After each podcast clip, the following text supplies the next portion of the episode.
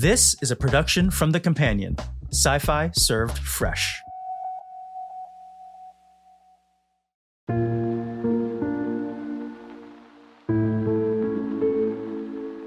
Welcome, companions. It's delightful to have you here, and I hope you're enjoying season two of our audio articles. This is a new kind of podcast, or maybe audiobook? Essentially, an immersive audio reading of the kinds of stories you can find on The Companion. I'm Rebecca Davis. This article covers a Stargate SG 1 episode that is near and dear to my heart Death Knell. It's easy to jumble up all of the season 7 episodes in which Sam Carter gets the crap beaten out of her. This is the one where she has to keep one step ahead of the dreaded Kull Warrior. As James points out in his essay, what we get a glimpse of in this episode is a version of Sam we've never seen before, one that is highly trained and amazingly resilient. And more proof to me that Sam Carter really is the queen of our hearts. What better way to kick off Women's History Month? I hope you enjoy How Death Knell Made Sam Carter Real by James Hoare. Warning this article contains spoilers for the Stargate SG 1 episode Death Knell, Season 7, Episode 16. Proceed with caution.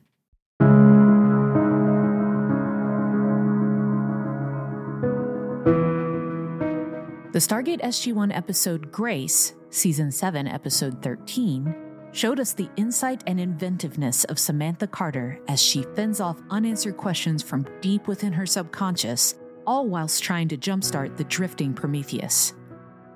When we think of Sam at her finest, it's episodes like Grace that immediately offer themselves up as evidence. So much of Stargate SG 1 celebrates Sam the engineer and Sam the listener, and later, Sam the leader. It's in that space that she truly soars, carrying the emotional burdens of others whilst hotwiring the latest Goa'uld gizmo to fall through the big round puddle. Three episodes later, Sam was put through the ringer again. She was pushed to her physical and mental limits, but the Sam that Death Knell, season 7, episode 16, showed us was like nothing we had seen before. In short, it broke all of the rules that, as viewers of Stargate SG 1, we had come to expect, and in doing so, exposed the core of a character we thought we knew. Jack and Jacob. Saying nothing says everything. Death Knell begins with Sam and Jacob Carter, Amanda Tapping and the sorely missed Carmen Argenziano, comparing notes in a prefab workshop at the second Alpha site, the front line between the tottering Tau'ri Tok'ra Free Jaffa Entente and the Goa'uld forces of Anubis. The discussion is around the development of a new energy weapon capable of stopping the genetically engineered Kull warriors. Referred to as drones by SGC, unhelpful in an episode also featuring a UAV, or drone, these black clad Goa'uld super soldiers have proven capable of shrugging off all conventional weapons.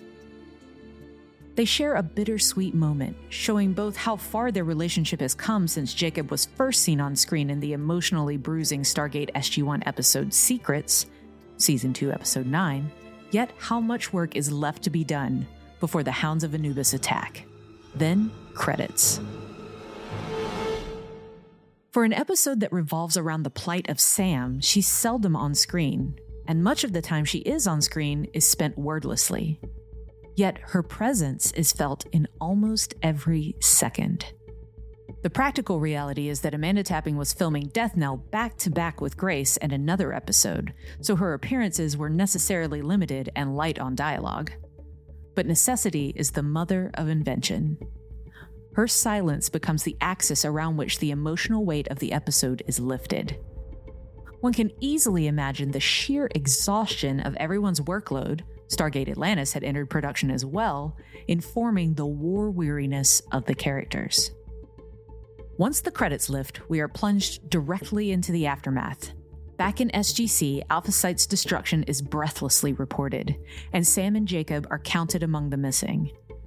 Naturally, Colonel Jack O'Neill, Richard Dean Anderson, leads the rescue, but on the subject of Sam, he's as silent as the absent Major Carter herself.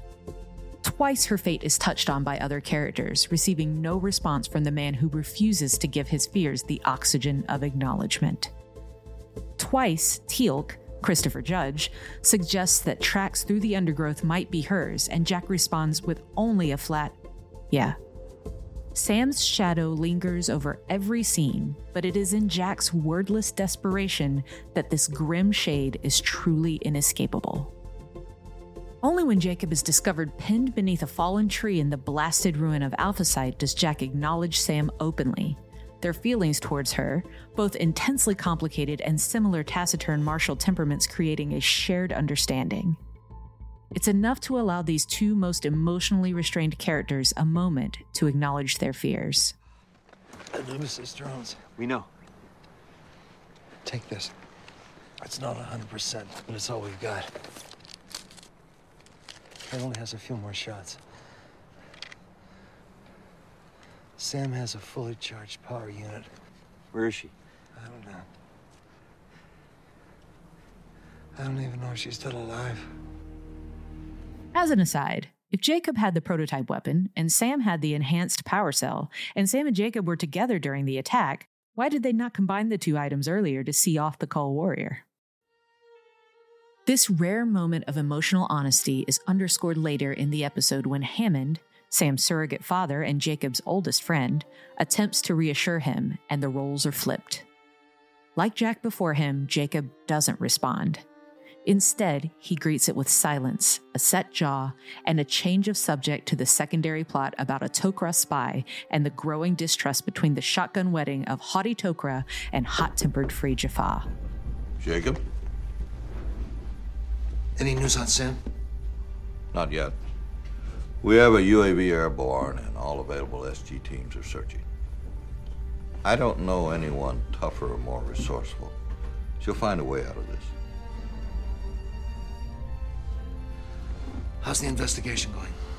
By now, the fear that we might not be seeing Sam again has trickled down to the audience too. If she's alive, she's being hunted through the alien wilderness by a Kull warrior, an implacable foe with the work ethic of the Terminator and the aesthetic of the Predator. Sam on the Run, storytelling in a look. Halfway into the episode, Sam reappears, not including the flashback to the attack itself as Jacob explains what happened. Streaked with grime and the bloody trail from a classic action hero temple forehead wound, she affixes a tourniquet to her thigh to staunch the flow from a nasty looking gash in her left leg. At the crunch of twigs, she presses herself against the mud and tangle of an earthen bank as the Kull passes by. We hold our breath with her as it turns back, its unseen gaze resting on her hiding place, looking across but not down. The whole ballet cribbing so heavily from the Fellowship of the Ring, the scene in which the hobbits cower by the roadside from the Dark Riders, that it would in other hands be almost comedic. But here, it only serves to emphasize Sam's vulnerability. This is a Sam Carter we rarely see, with no toys to tinker with and no team to inspire, what remains? Is this wounded and weary woman in battered battle dress more than the sum of her parts? Tracked relentlessly for the power cell she guards, we bear witness to her sheer resilience and determination. We all have different experiences of pain and exhaustion, but few of us, thankfully, are required to endure it on this scale or with these stakes. Exhaustion dramatically reduces concentration and focus, making complex reasoning all but impossible. It's all we can do to put one foot in front of the other, but that's a luxury she cannot afford. The threat of danger might well trigger the fight or flight response, the rush of adrenaline and cortisol that accompanies fear or stress. It's a hormonal hit that Sam needs to push through her agony, but the Kull Warrior isn't something she can outrun on her tattered leg nor something she can fight. Stress responses make judgment and reasoning difficult by design. They want less introspection and more action. Sam isn't just pushing herself to keep going and to remain conscious, but to keep thinking. We're often showed glimpses of Jack's Special Forces training, but this is our first sustained encounter with Sam's own fieldcraft, hinting at her USAF career beyond that shown in the series. Although previously told she served as a combat pilot over the disintegrating Yugoslavia, It's not something we see her demonstrate on screen, but here it overshoots the cockpit and lands behind enemy lines with SERE survival, evasion, resistance, and escape. A part of the airman's arsenal since the Second World War, SERE, or survival, training focuses not just on dodging patrols or starting campfires, but on mental preparedness, particularly situational awareness. 2017's Air Force Handbook 10644, Survival, Evasion, Resistance, Escape Operations, breaks the process of situational awareness into four actions designed to keep the airman's thinking clear and reasoning firmly grounded in fact observe, perceive, analyze, interpret, decide, and then execute and modify. Given how closely the Air Force worked with the production, it's fair to say that what we see on screen is rooted in authenticity. Not so much turning the remains of the SGC's UAV, unmanned aerial vehicle, into a rocket launcher that somehow relies on the Kull Warrior walking across her precise line of sight. But the improvised camouflage and the attempt to signal the UAV with her watch it's SERE in action. Action Sam. Ultimately, the ill fated UAV saves Sam's life. Bringing it down alerts Jack and Teal'c to where the Kull is, and in turn, where Sam is likely to be lurking. But it's her improvised rocket launcher that buys her rescuers time. It's a nod to the Sam Carter we thought we knew, the one who ingeniously solders and screwdrivers her way out of a conundrum as a good science fiction hero should. But the revelation was the Sam we didn't know, or at least didn't appreciate.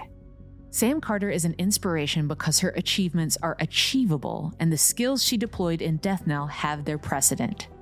In 1995, U.S. Airman Captain Scott O'Grady was shot down over the former Yugoslav Republic of Bosnia and Herzegovina, two years before Stargate SG 1 debuted and during the conflict that Sam served, and survived in the wilderness for six days courtesy of his SERE training, foraging for food, evading enemy search parties, and ultimately signaling for help. Earlier still, in 1991, Lieutenant Devon Jones and Lieutenant Larry Slater were shot down over Iraq during Operation Desert Storm. Jones dug himself a concealed foxhole where he remained out of sight until rescue, whilst Slade lost his bearings and became an Iraqi POW. Both men referenced their SERE training in how they reacted to finding themselves behind enemy lines. Strip away the astrophysics, the stargates, the ball punching, and the sun exploding, and this is what remains. Major Sam Carter isn't exceptional in the way we think she is, or rather, that she is exceptional as a standard, a product of a factory that manufactures the exceptional. As of 2020, the USAF has 806 female pilots and 347 female navigators. Most of these women would have received SERE training, and were they to find themselves in the blackened crater of Alpha Site, their actions would be very much the same.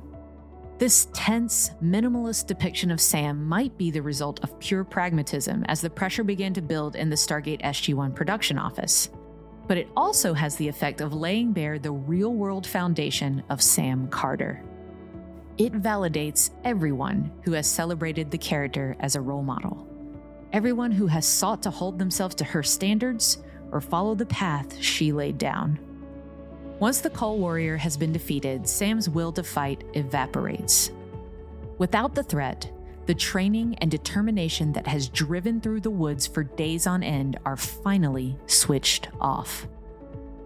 She allows herself the luxury, the necessity of mental and physical surrender. Air Force Handbook 10644, Survival Evasion Resistance Escape Operations, offers no guidance on the mental state of a downed pilot during or immediately following recovery. Perhaps this is the implicit permission Sam needs that her work is done and the long delayed shock comes rushing in. And in the end, Jack's understanding is almost as wordless as his fear as she slumps down on a rock and he brings her in.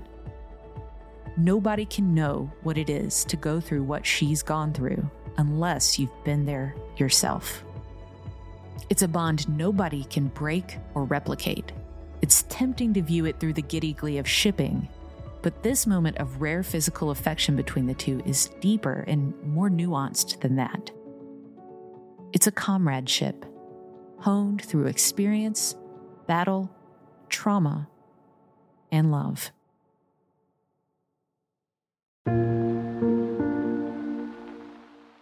We hope you enjoyed the full production of the Companions audio articles, a brand new immersive way to experience our original stories.